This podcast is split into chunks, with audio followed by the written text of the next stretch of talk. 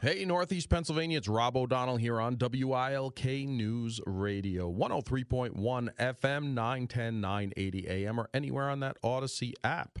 You can also catch us anywhere you get your favorite podcast. Just search The Rob O'Donnell Show, download it wherever you get your podcast Apple Podcast, Spotify, wherever you get a podcast, just search The Rob O'Donnell Show. We will be there. It's uh, 309 here in Northeast Pennsylvania, 44 degrees, mostly cloudy. Don't let that 44 degrees. Uh, give you a false sense of security as there were some snow squalls moving through our area. I didn't hit any, but I saw them in the valley, you know, hitting parts of Scranton. When I was listening to the Nikki Stone show on my way in, I heard people calling saying it was snowing in Scranton. And, uh, you know, I saw it. The squalls coming down, you saw the, but they were very isolated, so hopefully you didn't get it. But my daughter, my daughter out in Clarion, Pennsylvania, did send us a picture this morning. I think they got about two inches of snow out in western Pennsylvania in Clarion. So uh, they've had their first snowstorm. And of course, she had to let us know at 7 o'clock in the morning that she had snow four hours away. But that's what parents are for, right? So, how are you doing on this Wednesday, November 1st, 2023? How was your Halloween last night? Hopefully, not too much. Hopefully, you didn't. You're not in a candy coma today, or you weren't last night and unable to sleep, uh, especially your kids. But make sure you portion that candy out sparingly. I know you know, the kids think they went out, they got it, it's theirs, but we're the parents and you need to and that goes for the wives and their husbands and the husbands and their wives too, depending on which one is the candy fiend. Make sure you uh, split it up and give it out evenly. I got uh, three mini Twix last night after my dinner. That was my limit. There's a whole bag somewhere, but I got three after uh, my dinner. So, uh, you know, that's where I stood, so I know the feeling out there. Well, November is National Diabetes Awareness Month. And uh, I've posted that on my social media. I posted a picture of my daughter, who's a type 1 diabetic. I got some feedback and some messages from a bunch of you who also have children and family members who are type 1 diabetics, type 2 diabetics. But it is National Diabetes Awareness Month. And it is, uh, my daughter's had it since she was five.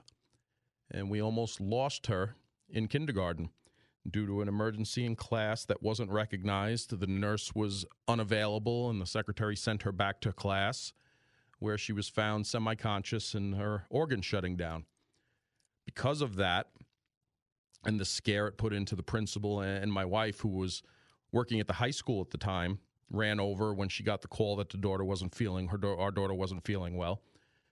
Was able to uh, get her blood sugars up took her to the hospital and everything was fine. Well, not fine. It was a life scaring, uh, life scaring uh, incident.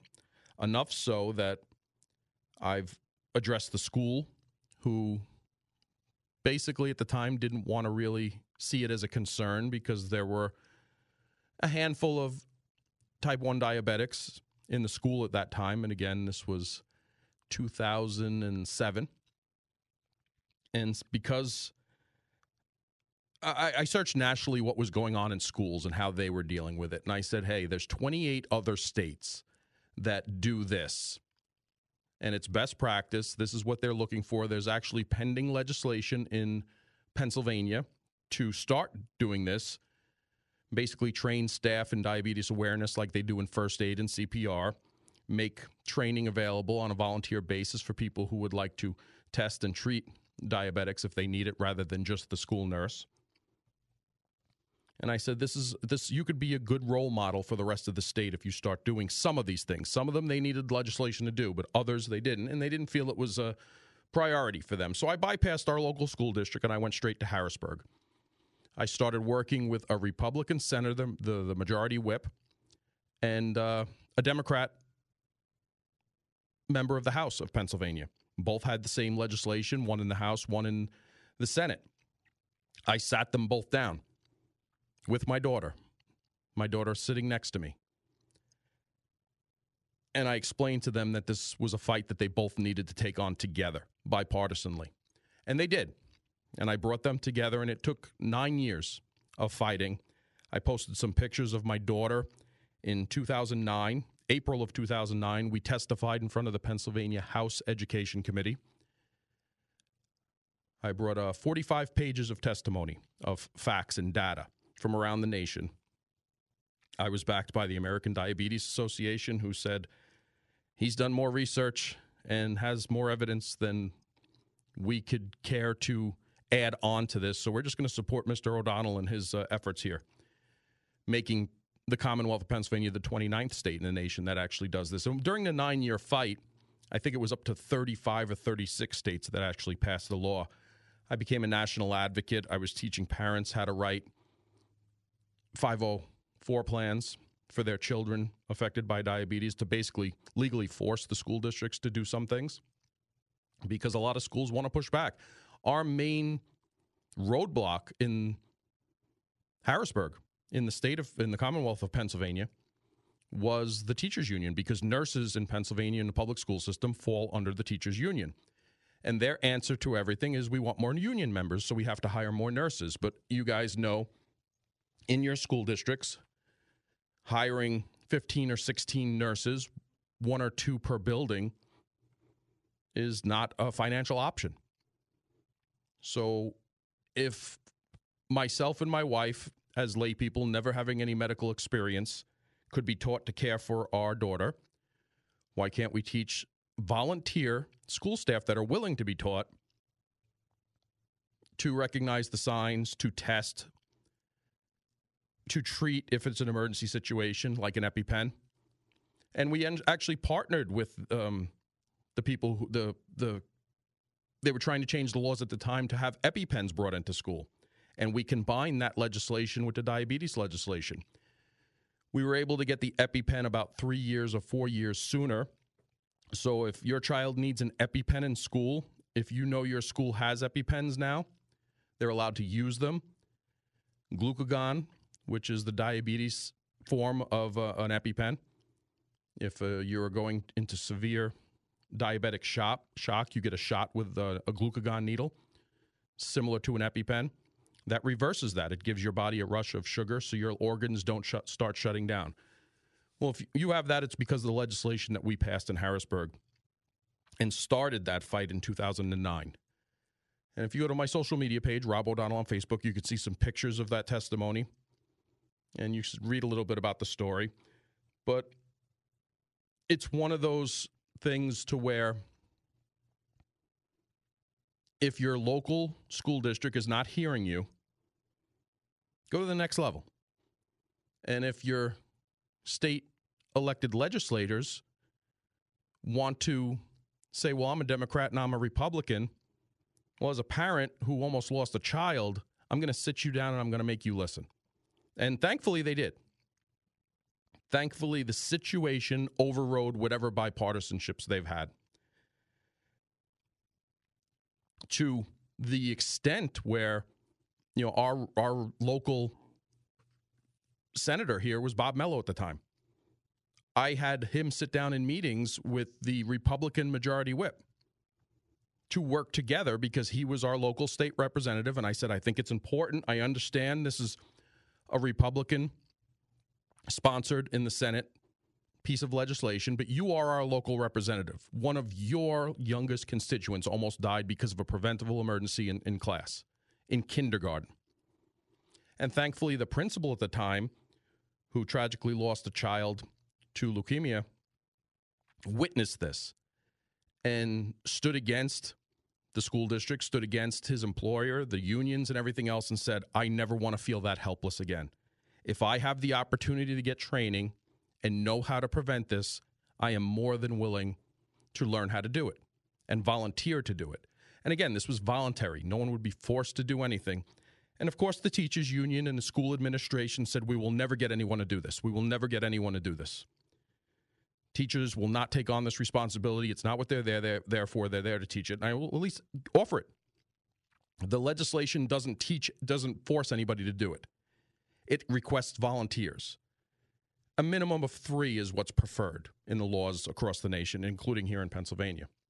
Well, when they put it out to school districts, there was an overwhelming response to people, teachers, school employees, that said, I want to know how to do this. I want to be able to help my student if there's an emergency. And I, I put it quite simply when I was going against the nursing union in Pennsylvania, going against the teachers union because, of course, the nurses want to pr- protect their clientele, nursing, and says, well, we need more nurses, hire more nurses. Only nurses should be able to do this. Okay, well, explain to me how I'm the primary caretaker for my daughter when it comes to diabetes, especially when she's a kid. But outside of that household, only nurses should be able to do it. And it's simple as most of us have type 1 or type 2 diabetics in our life, you know, the finger pricks, you know, the simple testing. Thankfully, now there's all sorts of other technology that limits that. Went to Harrisburg, fought it, and it took nine years. Well into when my daughter was able to take care of herself. But in the meantime, her and diabetic students across the Commonwealth were growing at about 10% a year. More and more kids were coming down with type 1 diabetes for some reason. And that's just a debate for another time. So it was becoming more and more of an issue. And like I said, the, the, the teachers and school staff out there overwhelmingly said, I do not want to feel helpless when it comes to this. And if you look back at it, if you look in hindsight and you look at the training teachers get now, you it almost looks like it, why was that argument even happening? I mean, you have teachers now with uh, learning how to use compression dressings due to active shooters and tourniquets and active shooter drills and such like that. But something as simple as you know taking an EpiPen and using it, testing a diabetic child to see where they're at and if they need a nurse or not. And, and ironically, when my daughter was sent to the nurse in kindergarten, unescorted, almost, uh, you know, in, in, a, in a, a fog, if you're familiar with diabetes. That nurse was not in her office because she was helping tending to another diabetic child in another classroom. The secretary didn't know where she was and basically sent my daughter back to class. And again, without the proper training, you can't really blame them. They're not medically trained, they don't know what to do. But after this legislation passed, they were. School staff is trained just like they are for first aid and CPR and now active shooters and everything else. So that was a little bit of my uh, personal interaction here. You know, I moved to Pennsylvania in 2004. Daughter came down with diabetes in 2007. And in 2009, I was testifying before the House Education Committee in Harrisburg, the Senate Education Committee, members of the Senate. I was knocking on doors weekly down in Harrisburg. I would go down for two or three days and go to each person. I would find out who was against this legislation and make have meetings with them, schedule meetings with them to sit down and explain to them. Have them explain to me why are you against this? I challenged the teachers union in Pennsylvania that I will debate this law anywhere anytime. You just let me know where. Of course, they never took me up on it. But they did try to grab me aside and have me not testify in front of the House Education Committee, saying they, they would be able to work something out. Well, without the law being changed, there's nothing to work out. There's only limited things you can do. And now that we're here and we're going to testify, let's see if we get the law changed. And now I'm not going to ask you to do it. We're going to make you do it because the law says you have to do it. You had the opportunity to sit down with me and, and do this earlier, both at my school district level both in Harrisburg when I was talking to everybody and you said, no, we need to hire more nurses. This is not something we're going to do. It's not a teacher's function. Okay. Well, the care and custody of our kids is a teacher's function as far as I'm concerned. They should be able to come home the same way I put them on the bus that morning. It's as simple as that. And now Pennsylvania is one of those, I think it's up to 39 or 42 states now, the last time I checked. But it did take. Uh, nine years for that law to pass. I think it took five and a half for the EpiPen law to pass, and then it had to be split. And then we got the, the diabetes law passed nine years later when my daughter was in high school. That's how long the those wheels take to move. But it is National Diabetes Awareness Month, and we'll probably talk about it a little more. As far as the awareness, just so you know, it's 323 here at WILK. We'll be back with the Rob O'Donnell Show in just a minute. Welcome back to the Rob O'Donnell Show on WILK News Radio. It's 327. the weather, it's cold outside. Let's just leave it at that. But uh, let's see. 43 degrees with some sun and clouds, more clouds than sun, I believe. in our area. Yesterday, we got reports that the IDF uh, had a strike. Well, first of all, they said there was an explosion at a refugee camp in the Gaza area. And at the time going home last night, I believe the IDF said that they were looking into what happened, caused there. And then later on and earlier this morning, they said that, uh, yes, they did indeed strike that camp, that there was a high value target there.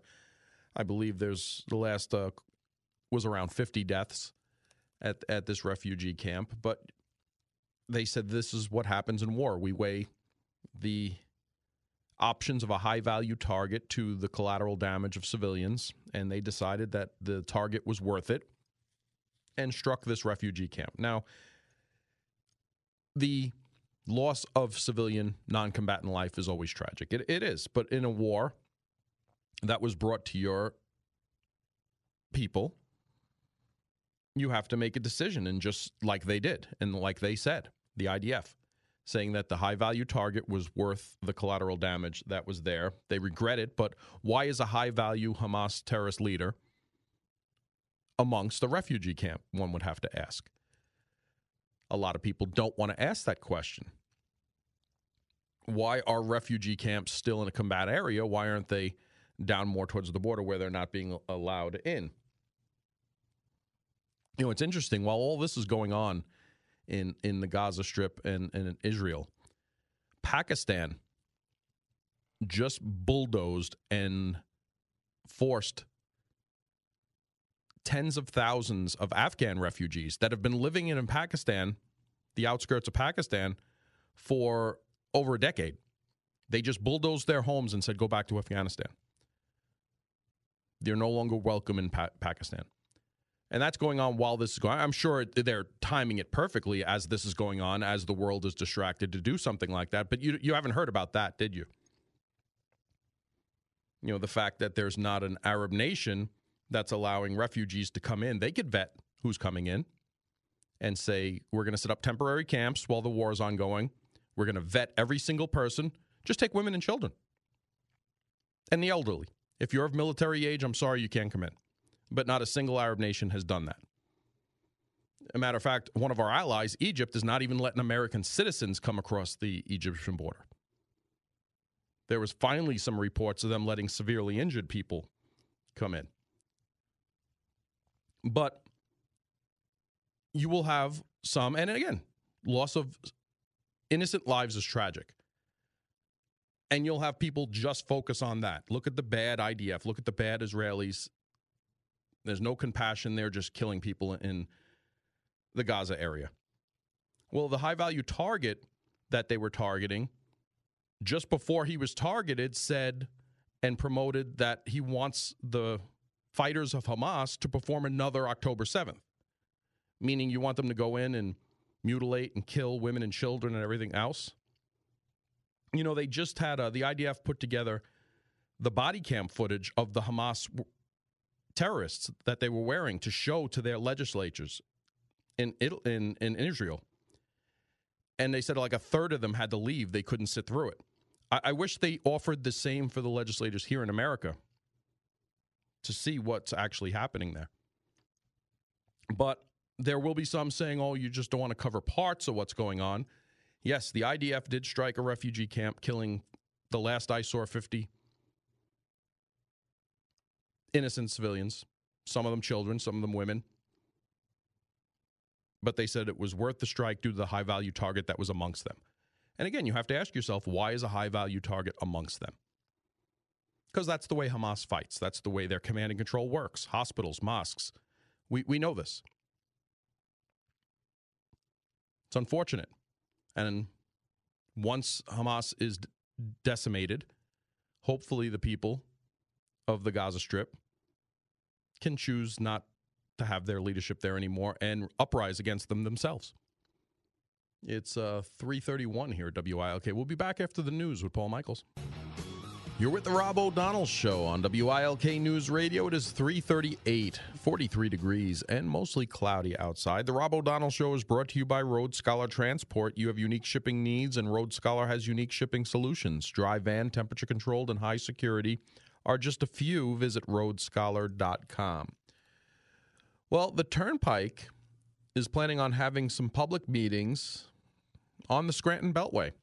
If you think you might be affected by it, either at the uh, South Abington Township area or down here in the Pittston area, you might want to be aware of what's going on with this in, in the meetings that are going to happen.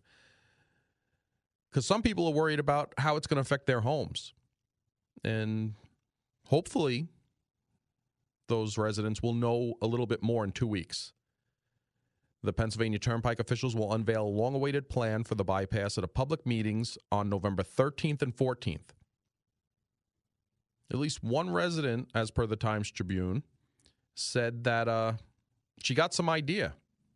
She spoke to the new project manager, Nick Noss, by phone several weeks ago, and he told her the project won't affect her Willow Lane neighbors' homes.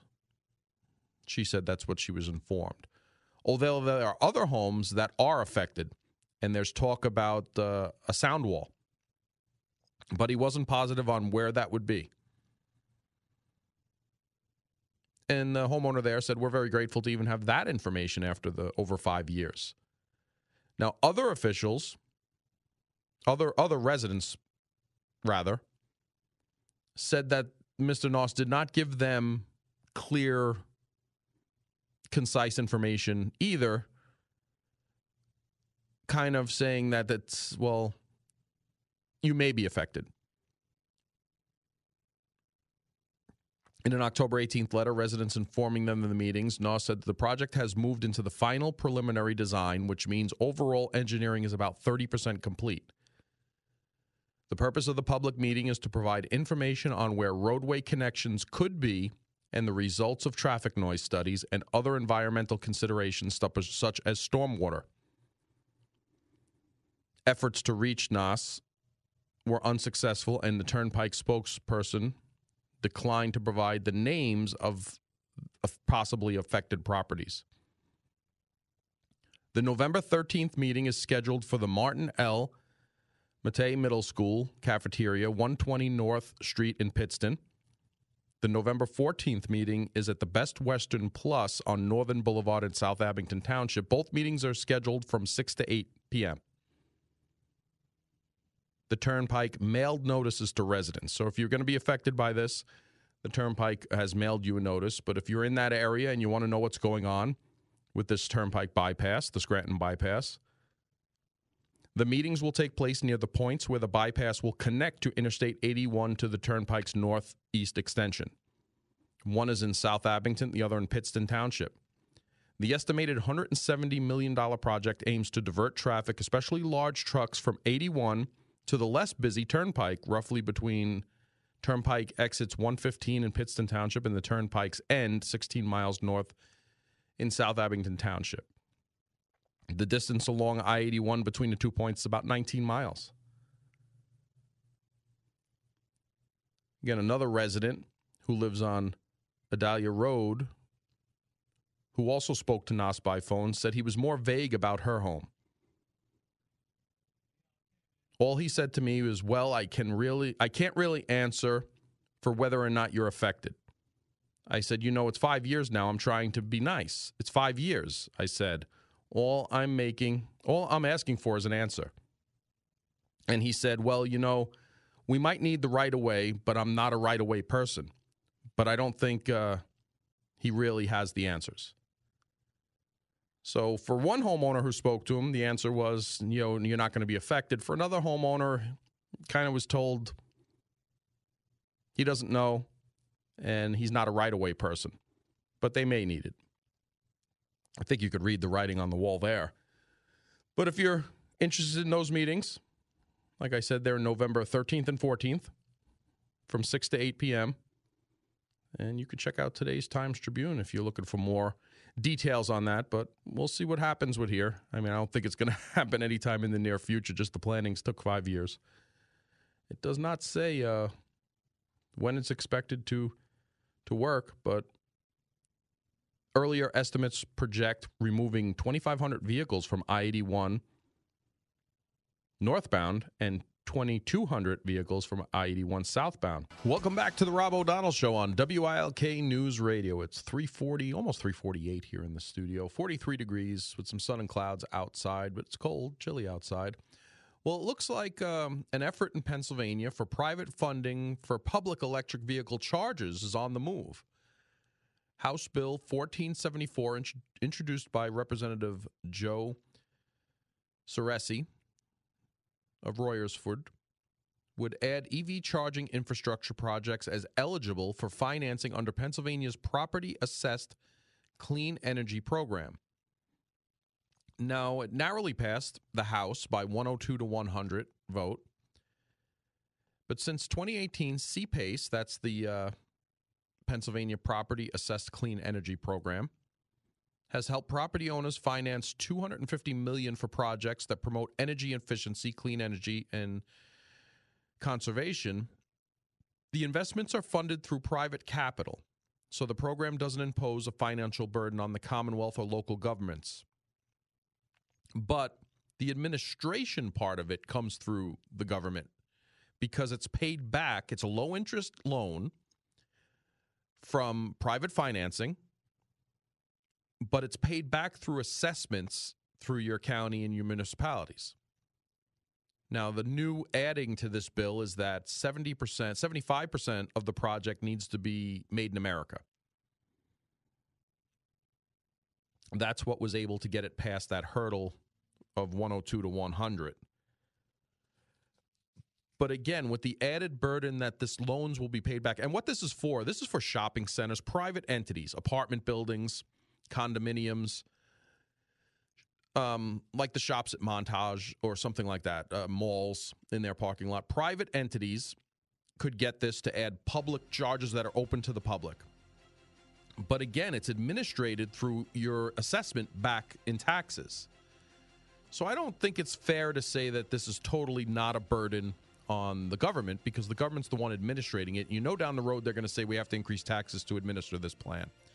It's 350 time for the Bloomberg. Hey, you're with the Rob O'Donnell show here on WILK News Radio. It's 354, 43 degrees and mostly cloudy. This is probably a bad time with everything going on in the world. Russia, Ukraine, the Middle East is on the verge of who knows what. Our military is being attacked. We were just attacked again last night via drone attack. That was uh, prevented by our military's swift action. But I think, what are we at? 25 times in the past two weeks attacks on American assets in the Middle East. But the Pentagon is announcing a new nuclear bomb, 24 times more powerful than the one dropped in Japan. The new bomb would replace some current stocks and not increase the U.S. nuclear stockpile.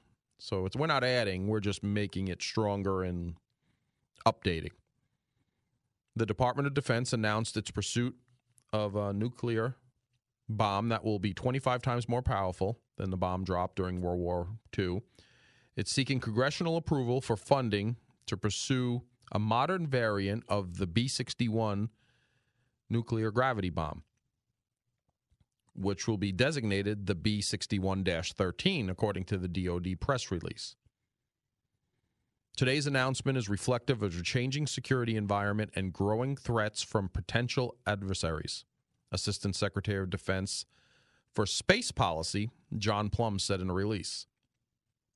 The United States has a responsibility to continue to assess and field the capabilities we need to credibly deter and, if necessary, respond to strategic attacks and assure our allies.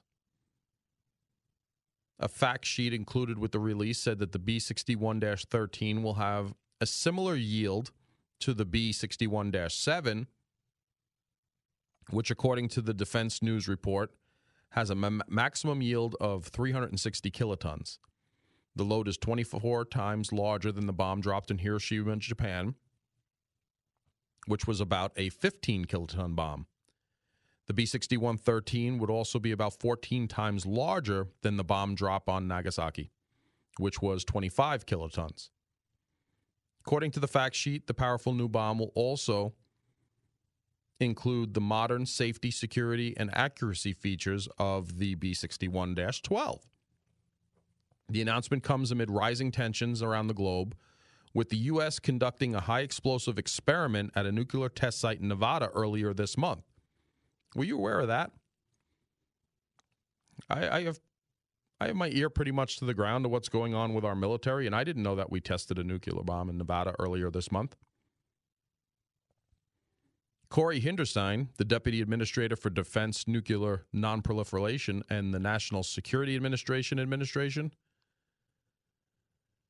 said that the test was meant to advance our efforts to develop new technology in support of U.S. nuclear proliferation goals.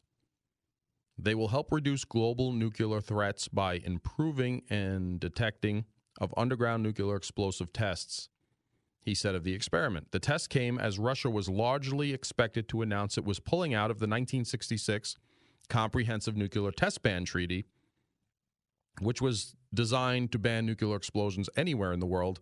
However, the treaty was never ratified by China, India, Pakistan, North Korea, Israel, Iran, or Egypt.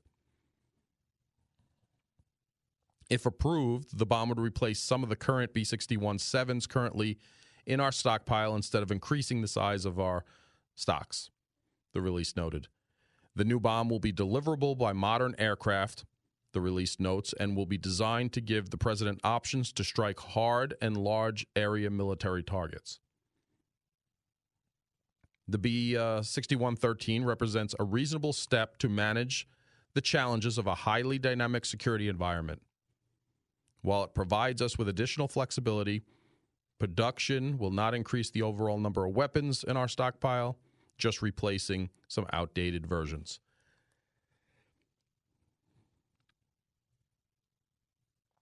I don't know.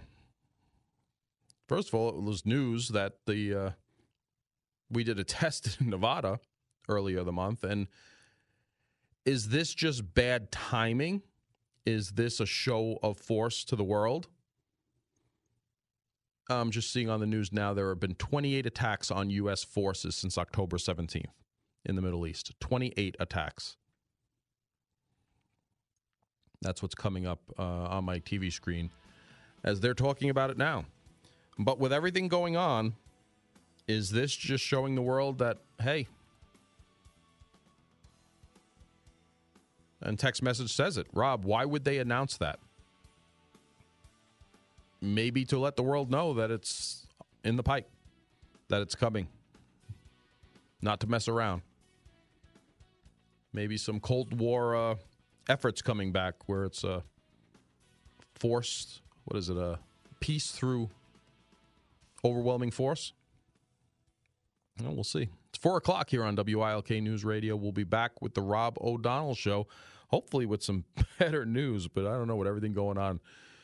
That's going to be hard to find, but we'll find some for you. We'll be back after the 4 o'clock hour.